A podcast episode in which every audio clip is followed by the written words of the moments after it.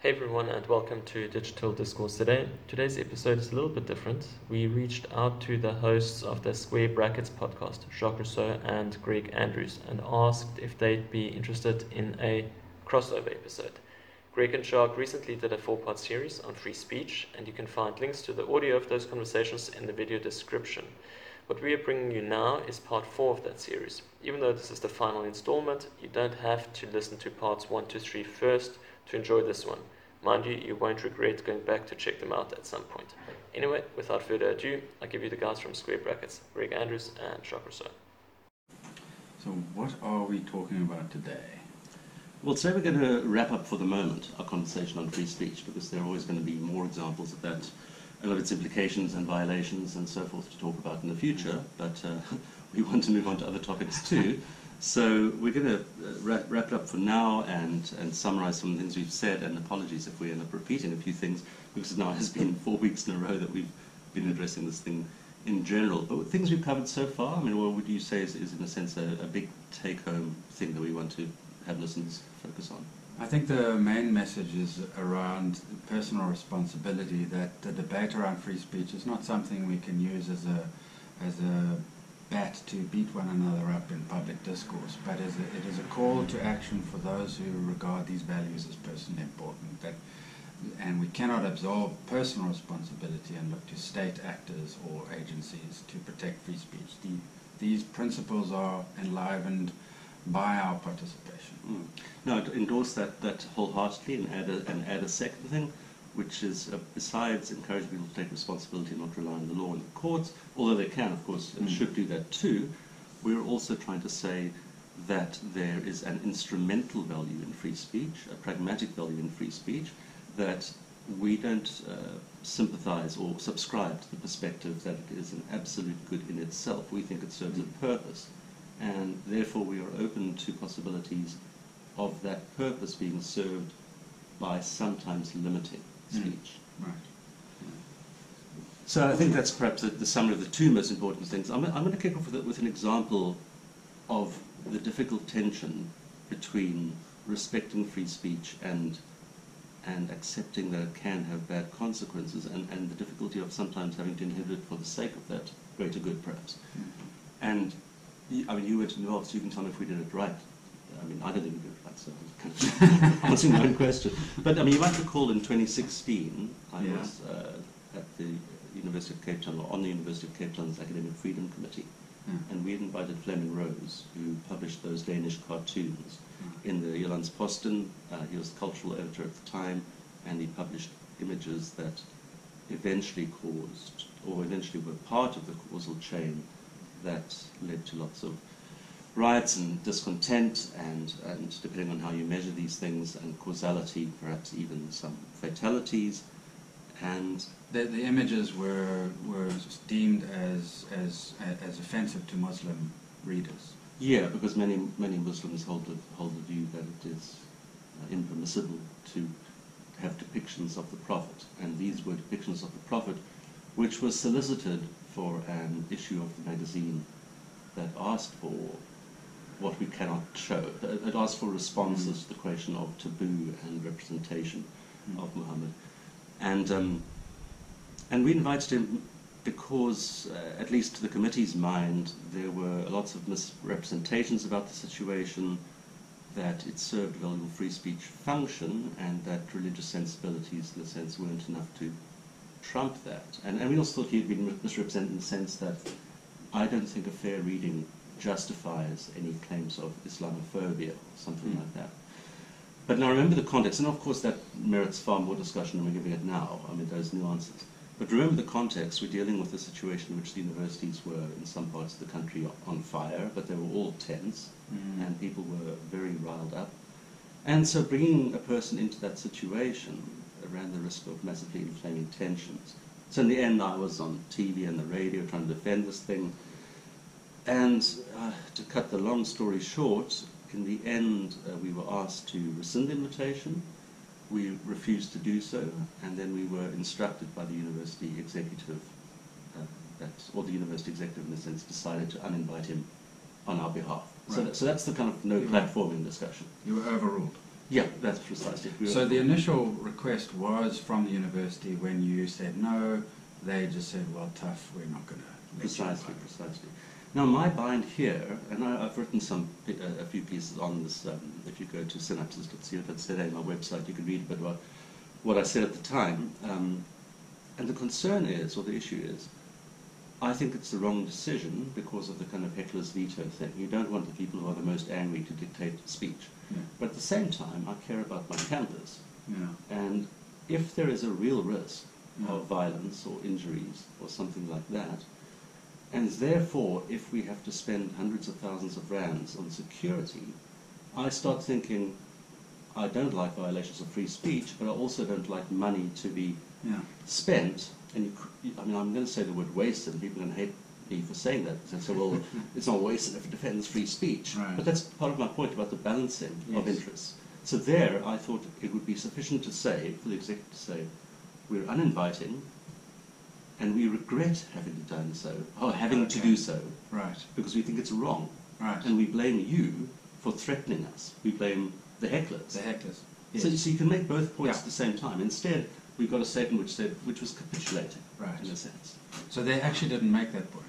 No. They simply said, uh, on what grounds? There was, uh, there was a, a, a largely unpersuasive defense of, of how this was a violation, perhaps a Ah. violation of some constitutional kind of imperatives that to, to perhaps contribute to this kind of dissent and discord at the university. Gosh. And it was very tenuous, the, Yeah. the argument, and people can go read that in, in UCT's archives if you like, and I might have linked to it as well. Um, so it didn't, in a sense, grapple with the nexus problem, where here we would have wanted to highlight the fact that free speech was being dealt a blow, Yes. And we understand that despite that, Yeah. we're going to have to capitulate through no intention or desire of our own. Right. And there was was there a real danger of violence breaking out? Was that was that clearly some some level of intelligence received? I was told that there was, Right. but I've got no way of verifying this. Yeah. The problem is, is as you'd know from your background in, in the religious communities, the, the Cape Muslim community is by and large, I mean, forgetting the PAGAD and things like that, by and large, there's very little of that um, mistrust and, and um, antagonism Yeah. that these issues raise in the rest of the world. So, Mm. again, understandably, one might have wanted to not threaten that, that fra- I mean, it's not even fragile, but that, that harmony or understanding that currently exists. Right. Yeah. And so so your your feeling is that you regretted the university decision to disinvite Flemming Rose. Yet I understood it. Yeah. And was there any opportunity for the university to maybe couch that better? Did they even offer the opportunity for you and the others on the committee to give an alternative way of around it? Or did they simply shut it down? No, I mean, we were various options were discussed, like a like a video Right. video feed in or something like that. Ah. All of these things felt to us uh, insulting in a mm. sense. So you mm. either take that brave and, and, and perhaps bad step of mm. disinviting, or you take the other step Mm. of, of pushing through with the whole thing. And of course, the, the problem here is that politically, hands were bound in that you don't want to do what I said one should do, which is blame the hecklers, because students were very sensitized Mm. to being blamed for things, right? So the response there would have been, oh, are you calling us violent, Yeah. kind of thing. Yeah. So it's a mess, and I'm, I'm trying to get listeners to, to understand that these decisions are Mm. complicated. Yeah. And also, perhaps it's also worth putting in, in context. It- Does the what happened with Flemming Rose speak to a pattern of of behavior on the part of UCT, for instance, and perhaps even other institutions in the country, where these decisions keep on taking place and amount to a pattern of essentially self-censorship censorship or, or yeah, instead, or was it an isolated instance one can simply let go and say, well, mm, you win some, you lose some? I, see, unfortunately, I think that it's the former in the sense that this is becoming quite normalized. Yeah. This idea that if I don't like somebody, I can shut them down or drown their speech out, not even let it happen. So this Mhm. idea of no platforming has become quite kind of common. Mm. And the problem is that the new normal uh, has been established. The, the kind of threshold or the bar, the more these victories take place, Mm. the lower that becomes. So we, unfortunately, what we're trying to do is to reconcile the reality that some people don't need to be heard because they're just actually uninteresting or, or Mm. have, are saying something, we don't need to hear yet another racist expression or something like that Mm. with this uh, with this value of free speech, and, and I don't want to arbitrate that, and neither do you. So the mature response, of Mm. course, is to allow the speech that you don't like and have Mm. competing speech next door to to counter it with other speech, but instead we're doing the shutting down thing, and and, and, and as that that's going to become more and more chilling. People are going to be afraid to say things. So many, I mean, Ace, um, Ace Magashule, the book about Ace Magashule, the premier of the, the Free State, Yeah. the Pieter-Louis Myburgh book. So the University of Free State recently also cancelled the launch of this book. Because They're that, kidding me. Yeah. I, I didn't hear. Oh, really? so the Cape Town launch was initially cancelled Yes. by exclusive and then Ah. moved uh, from the book lounge to Okay. somewhere, I've forgotten where. And sorry, it was moved to the book lounge from the waterfront, I think.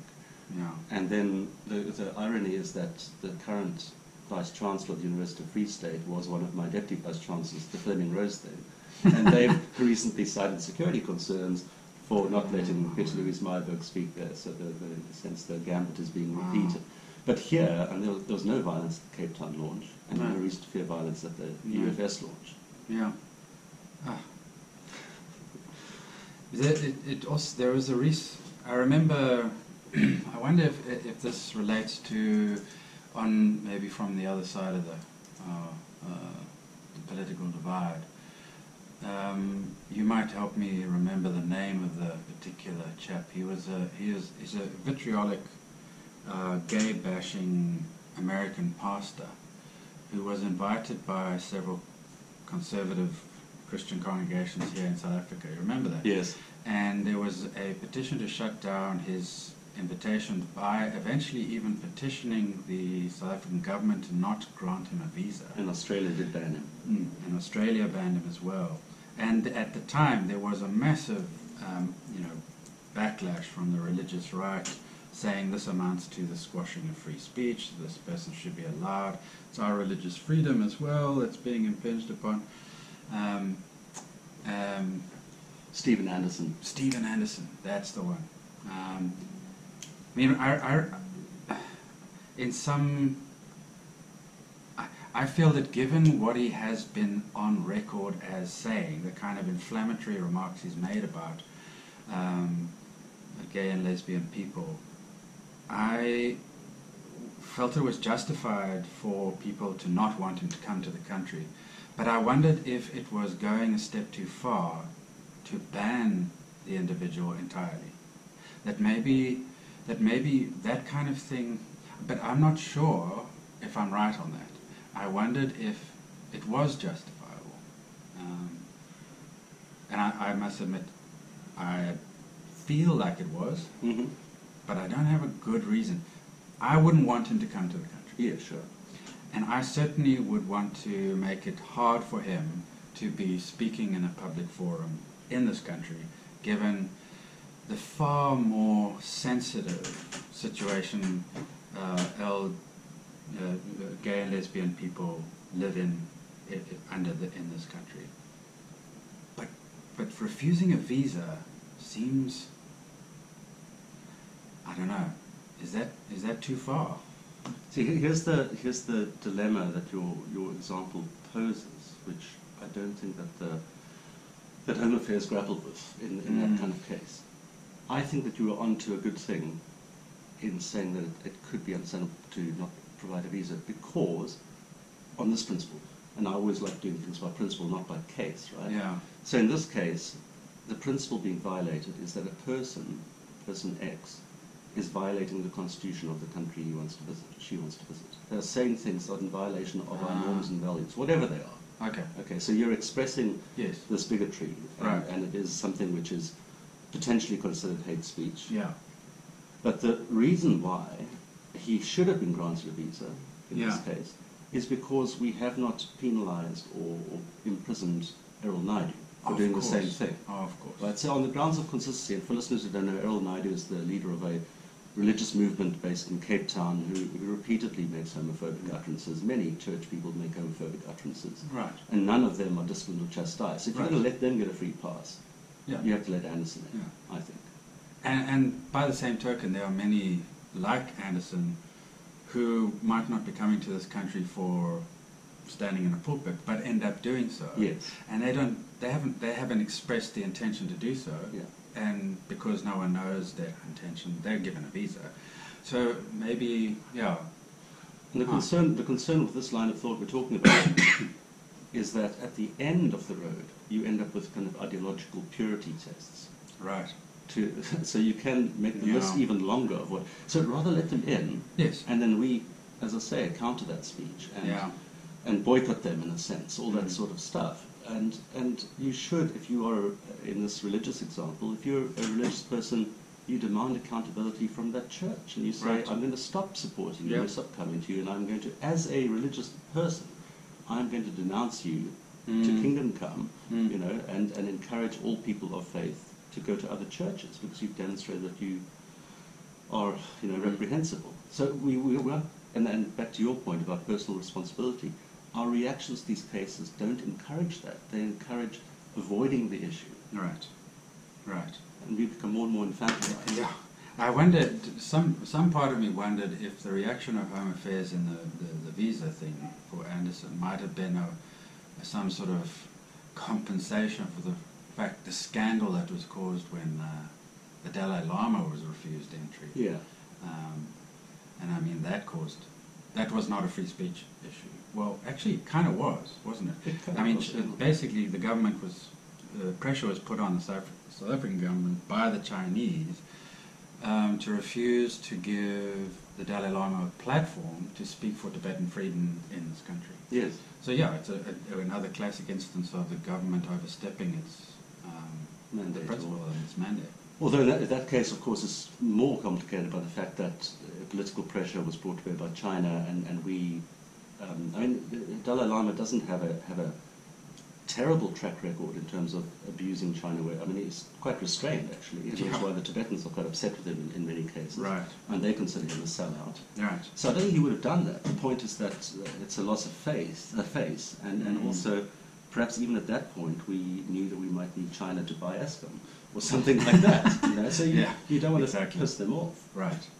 Um, we can get to that topic in a future episode. The whole, Mhm. the whole I mean, state capture is not over, people. Right. it's being captured by, by others. Yeah. But um, back to the, the thing we're, we're talking about, the, I mean, on the question of the, of the law and, how, and the disproportionate reactions to insiders like Errol Naidoo and, Yeah. and Anderson, the same sort of thing uh, might be true about racist speech. And I see a lot of people complaining on Twitter that, that we ignore racist speech by, by black people and prosecute it vigorously by white people. And, Mm. and, and dear ex-Premier Zille is going off on one of her Twitter benders at the moment about, about how nobody talks about black privilege, they only talk about white privilege. Hashtag black privilege. Yeah. So that's, a, that's arguably in the same camp of, of Mm. inconsistencies. But again, these things aren't solved by slogans and, and, and, and Twitter mobs. They're far less influential than people might think. Mm. But the law, we've alluded to it before, let's get into it a bit more detail. Yeah. The law is weirdly inconsistent or unhelpful here. So we've got this Promotion of Equality and Prevention of Unfair Discrimination Act. Yes. PEPUDA. And PEPUDA is what the Equality Court relies on to make its judgments, as in the cases like the, the Shelley Garland case, which we'll outline in just a moment. But they're words that could be construed to, to demonstrate a clear intention to be hurtful, to be harmful, to incite harm, propagate or promote hatred. And Section 12 that are prohibited is very broad. It's race, gender, sex, uh, marital status, color, sexual orientation, etc. Even something as broad as undermines human dignity, which, like, what, what does that mean? And the Bill of Rights speaks about advocacy of hatred that also constitutes incitement. So a much stronger bar. It's much more difficult to meet that threshold. So one of our laws allows Be- why? quite broad interpretation. Because it's actually inciting to a particular behaviour. well, yeah, violent yeah, behaviour. yeah, not yeah, not just, it's not just advocacy. Right. It also is an incitement to cause harm. So I'm not Yeah. just saying Yeah, yeah. you are a, a worthless person. I'm saying you're a worthless person who doesn't deserve to live Mm. or who doesn't deserve And housing. I, I wish someone would kill you. Yeah, yeah. And I mean, there are nutters of all sorts Mm. who might be encouraged to follow if you were an influential thought leader or, Yeah. or a religious cult leader or whatever it might be. Maybe there are a nutter or two out there who would Yeah. do it. And um, so the, the application of Pepuda has led us also, I think, down the path of this lowest common denominator approach towards hate speech. Right. Like the Shelley Garland case, do you recall? Yeah, I the, remember. the, the spoof column um, by, was it Marius Roodt in the end, um, under the pen name Shelley Garland, which advocated that white people should be removed of, of their voting privileges. Voting Right. privilege should be stripped from them. Right. So it was this kind of bleeding heart, kind of social justice warrior, equality argument thing. And the, the game was, you know, is this going to get published? Are people going to fall for it? Are they going to enthusiastically endorse it? Like, hey, here's how we do racial reconciliation. Like, for a few years, Yeah. we disenfranchised. You've ruled the roost for so long. Yeah, you can afford to let go for Yeah. And then the editor has to resign because she's Mhm. been roundly pilloried in the press. And, I mean, I think she did make mistakes. Yeah. But I think that that's the kind of thing which you read. Even Yeah. if you believe that Shelley Garland is real, you read and say, meh, that's an opinion, stupid one. Exactly. And you leave it at that. Yeah. There was certainly no incitement. I Yeah. mean, and, and even if there was, in, in a very loose sense, how? Yeah. How would you, how would that be, you, would- you, she's, to my mind, incitement is a form of words that encourages the population at large, not an organized body by any means, but Yeah. potentially an individual or groups of individual to cause harm. That article was essentially proposing something as a statutory norm Yeah. to be implemented. On what good earth would that be possible? Yeah. It- That's, it's just ridiculous to think that that would be insightful. Yeah, but- Uh, but- inciting. Yeah, but, but notice that, um, so that wasn't, No. uh, it wasn't inciting or incite, insightful. Insightful. um, so so that, that the press ombudsman declared that as hate speech. Yes. Yeah. Ridiculous. Not one of these laws, but, but Penny Sparrow uh, was declared hate speech for, uh, Mm. I've forgotten, was it monkeys? Uh, What did Oh, she something apes, yeah, monkeys. I Oh, think it was monkeys. yeah. yeah. So she spoke about uh, a lot of black South Africans or black tourists on, on a beach and, and referred to them as monkeys. Yeah. And that was confer- uh, that was um, convicted as, as hate speech by the Equality Right. Court. Yeah. And so, I mean, so that, that's in a sense a more tricky one because she, uh, so that's reprehensible and, Mm. and, and hurtful language and so forth. Mm. It's certainly not inciting violence, so it shouldn't No. be a, a Bill of Rights issue. Yeah. But is that the kind of thing that should be illegal? Yeah. Is, is for me not at all clear. I think it shouldn't be illegal. Mm. It, I, I think it depends. If we, if there was a, if there was a clearer sense of the particular punishments that might be levied in cases like this, Mm. then it would be easier. But to my, my understanding is that it is not clear what punishments would be appropriate for the crime. Yeah. And so that's left up to the courts. And unfortunately, by the time, one of the things the courts seldom take into consideration is the the recriminations that a person might suffer as a result of media exposure. And so, I mean, I, I can't remember what Sparrow's uh, sentence was. It is many hundreds of thousands, Thousands of rands. rands, yeah. Um, But of course, there were financial consequences beyond that. Right, exactly. hounded out of business and exactly. being threatened and. And and surely she was punished more than way more than she deserved for a throwaway comment. But more importantly, she was perhaps more uh, violently punished than a Velaphi Khumalo, uh, Mm. who it took a lot longer for that work to work its way through the courts, but he eventually was also convicted of hate speech Yeah. for what he did, and also by the Equality Court, and Yeah. not, not, not any other.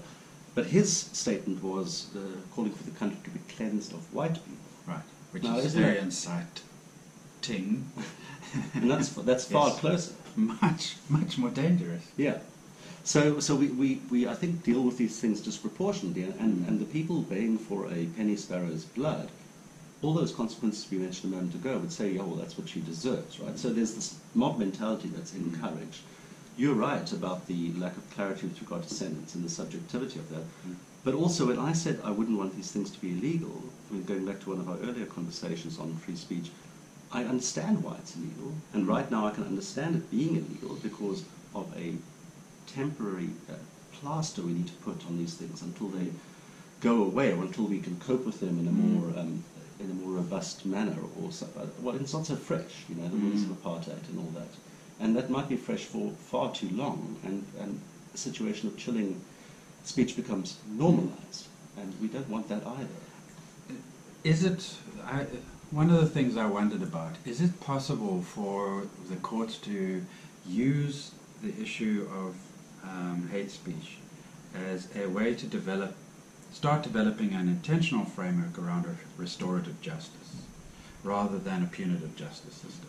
Because it seems to me that these are not crimes that require immediate recompense to, to a victim. Yeah. In the case of a murder or theft, there is a clear victim and somebody that needs substantial recompense, even if all that is is a sense of vengeance, right? But in these cases, it's such a slippery. Um, who is the victim? Who's actually been hurt? And very often, the punishment that is meted out ends up creating more hurt and more confusion Mhm. and does not aid the project of national reconciliation. And so th- the reason for the law having been created in the first place arguably must be national reconciliation, bringing us together, helping us understand the damaging effects of hate speech and, and the like. For me, then, it, it, it's a clear case that this act, the, or, the acts regulating free speech and hate speech, should be focused on restorative justice. Mm. And it wouldn't be difficult to implement. If someone, you can easily get to the point of convicting someone if what they say, you can have two categories one that is about inciting to violence, but another category that, that, that is not inciting at all, but it's still hurtful. Mhm. And you can implement restorative, restorative processes. So instead of a fine, the person must um, volunteer at an organization that works with children or uh, uh, not children so never children sorry scratch that but but work with an organization that works with perhaps um, people living on the streets or um, a feeding scheme or something simple Yeah. like that any form of exposure that gets the person out of their comfort zone and they have to have that signed off from you know Yeah. Yeah, I mean, so that's what we do with, with many disciplinary offences at the university. Right. There's a certain number of community service hours, and in negotiation, in a sense, you can decide what's the best fit, you know, Yeah. where you're going to do most good, and as you're pointing out or alluding to, where you can um, perhaps uh, also find the most personal value Right. and, and, and develop an understanding of your fellow South Africans. I mean, that's also a concern of mine. I don't think that you're going to change the Penny Sparrow's mind by No. whacking her with a huge fine. She's going to just be resentful. And the second thing is that in a country which we know to have various corrupt systems, yeah I also think that citizens should be mindful of the fact where that money goes. And Mm. so if the money we knew was going to go into, into underprivileged schools or something like that, Mm. then we might be more supportive of a huge fine. Yeah. But here it might just go into some dodgy Mm. slush fund. It ends up it ends up reinforcing the the ideologies of those who incline to hate speech. You know, the Penny Sparrow, for instance, is now you know seen as a martyr. Yeah, or, or, or even for, for our alt-right leading friends, and not necessarily even a martyr, uh, because because they, they might also say, we don't like what she said, but she, like we demand that she has the right to say it. A a flag wearer, a flag waver of, of Yeah. this of the sacred cause, in a sense. But the problem is that, that the more the world gets kind of democratized and and and we have this kind of humanistic uh, background understanding of equality and democracy and liberty and all that, it's more and more going to get distilled that only the most hateful things are the ones that get this kind of limelight. So your Mm. flag wavers of Mm. free speech are, I think, organically going to become more and more arsholic. Right. and Right. you, you don't want these people No. to be examples of, Right. of, the, of that cause, yet they might be the only ones available Right. to you. Yeah. But I mean, on the court thing, that kind of system of community service uh, punishments or something like that, I mean, of course, it's going to be difficult to find a good scale of punishment, uh, appropriate ones. We're really just saying that, that, or you're really just saying that the framework for thinking about it must go away Mm. from retributive Yeah. towards something that is restorative. Yeah, and it doesn't even need to be a community service. I, I'm not a big fan of community service, Okay. honestly, because I think if you take someone who is not inclined to offer themselves in service, they're not going to be able to contribute. But you can create programs in the same way that we create diversion programs for people who commit minor offenses. And those diversion programs are designed to steer them away from becoming institutionalized within a criminal justice system. So you want to create programs like uh, life skills programs for students who um, are regularly being picked up for drunken disorderly behavior. So instead of sending them to a community service agency, they go and attend a, project maybe run by a youth organization that s- provides life skills to young people in terms of, well, what does it mean to be a mature adult? What does it take? What are the life skills you need to Yeah. know? Um, and it's amazingly beneficial that these diversion programs work in for minor crimes and at your at risk youth. They can just as easily be adapted for individuals who have run afoul of our values around what we deem hateful in public discourse Right.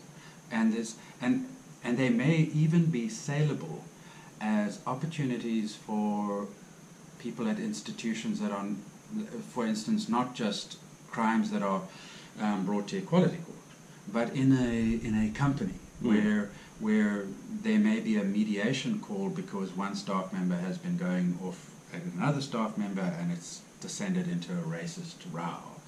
That kind of thing is classically uh, able to be held and facilitated by programs like this, and is being done anyway. Mm. So it seems to me that it, it would be far more valuable for the courts to to direct their attentions towards that kind of more constructive way of dealing with the offence, um, because you reg- it, it implicitly regards the offender as redeemable. Right. Um, and and what's the point of free speech or prescriptions against hurtful speech if we don't also fundamentally value the redeemability of other people? And, yeah. We have free speech because I believe I can convince others of my good ideas. Therefore, any affront to that free speech, or any attack against it, or any misuse of it, has to be treated and as a as a social failure, not a criminal failure. It is regarding this human being could be better. And so I will use this free speech opportunity to redeem them. Yeah. At some point, I think we would want to give up on Yeah. the person. But I think that that, that um, beautiful set of suggestions you made there implies that we give up too soon and that our systems are premised on a giving up rather than on any chance of Absolutely. finding value.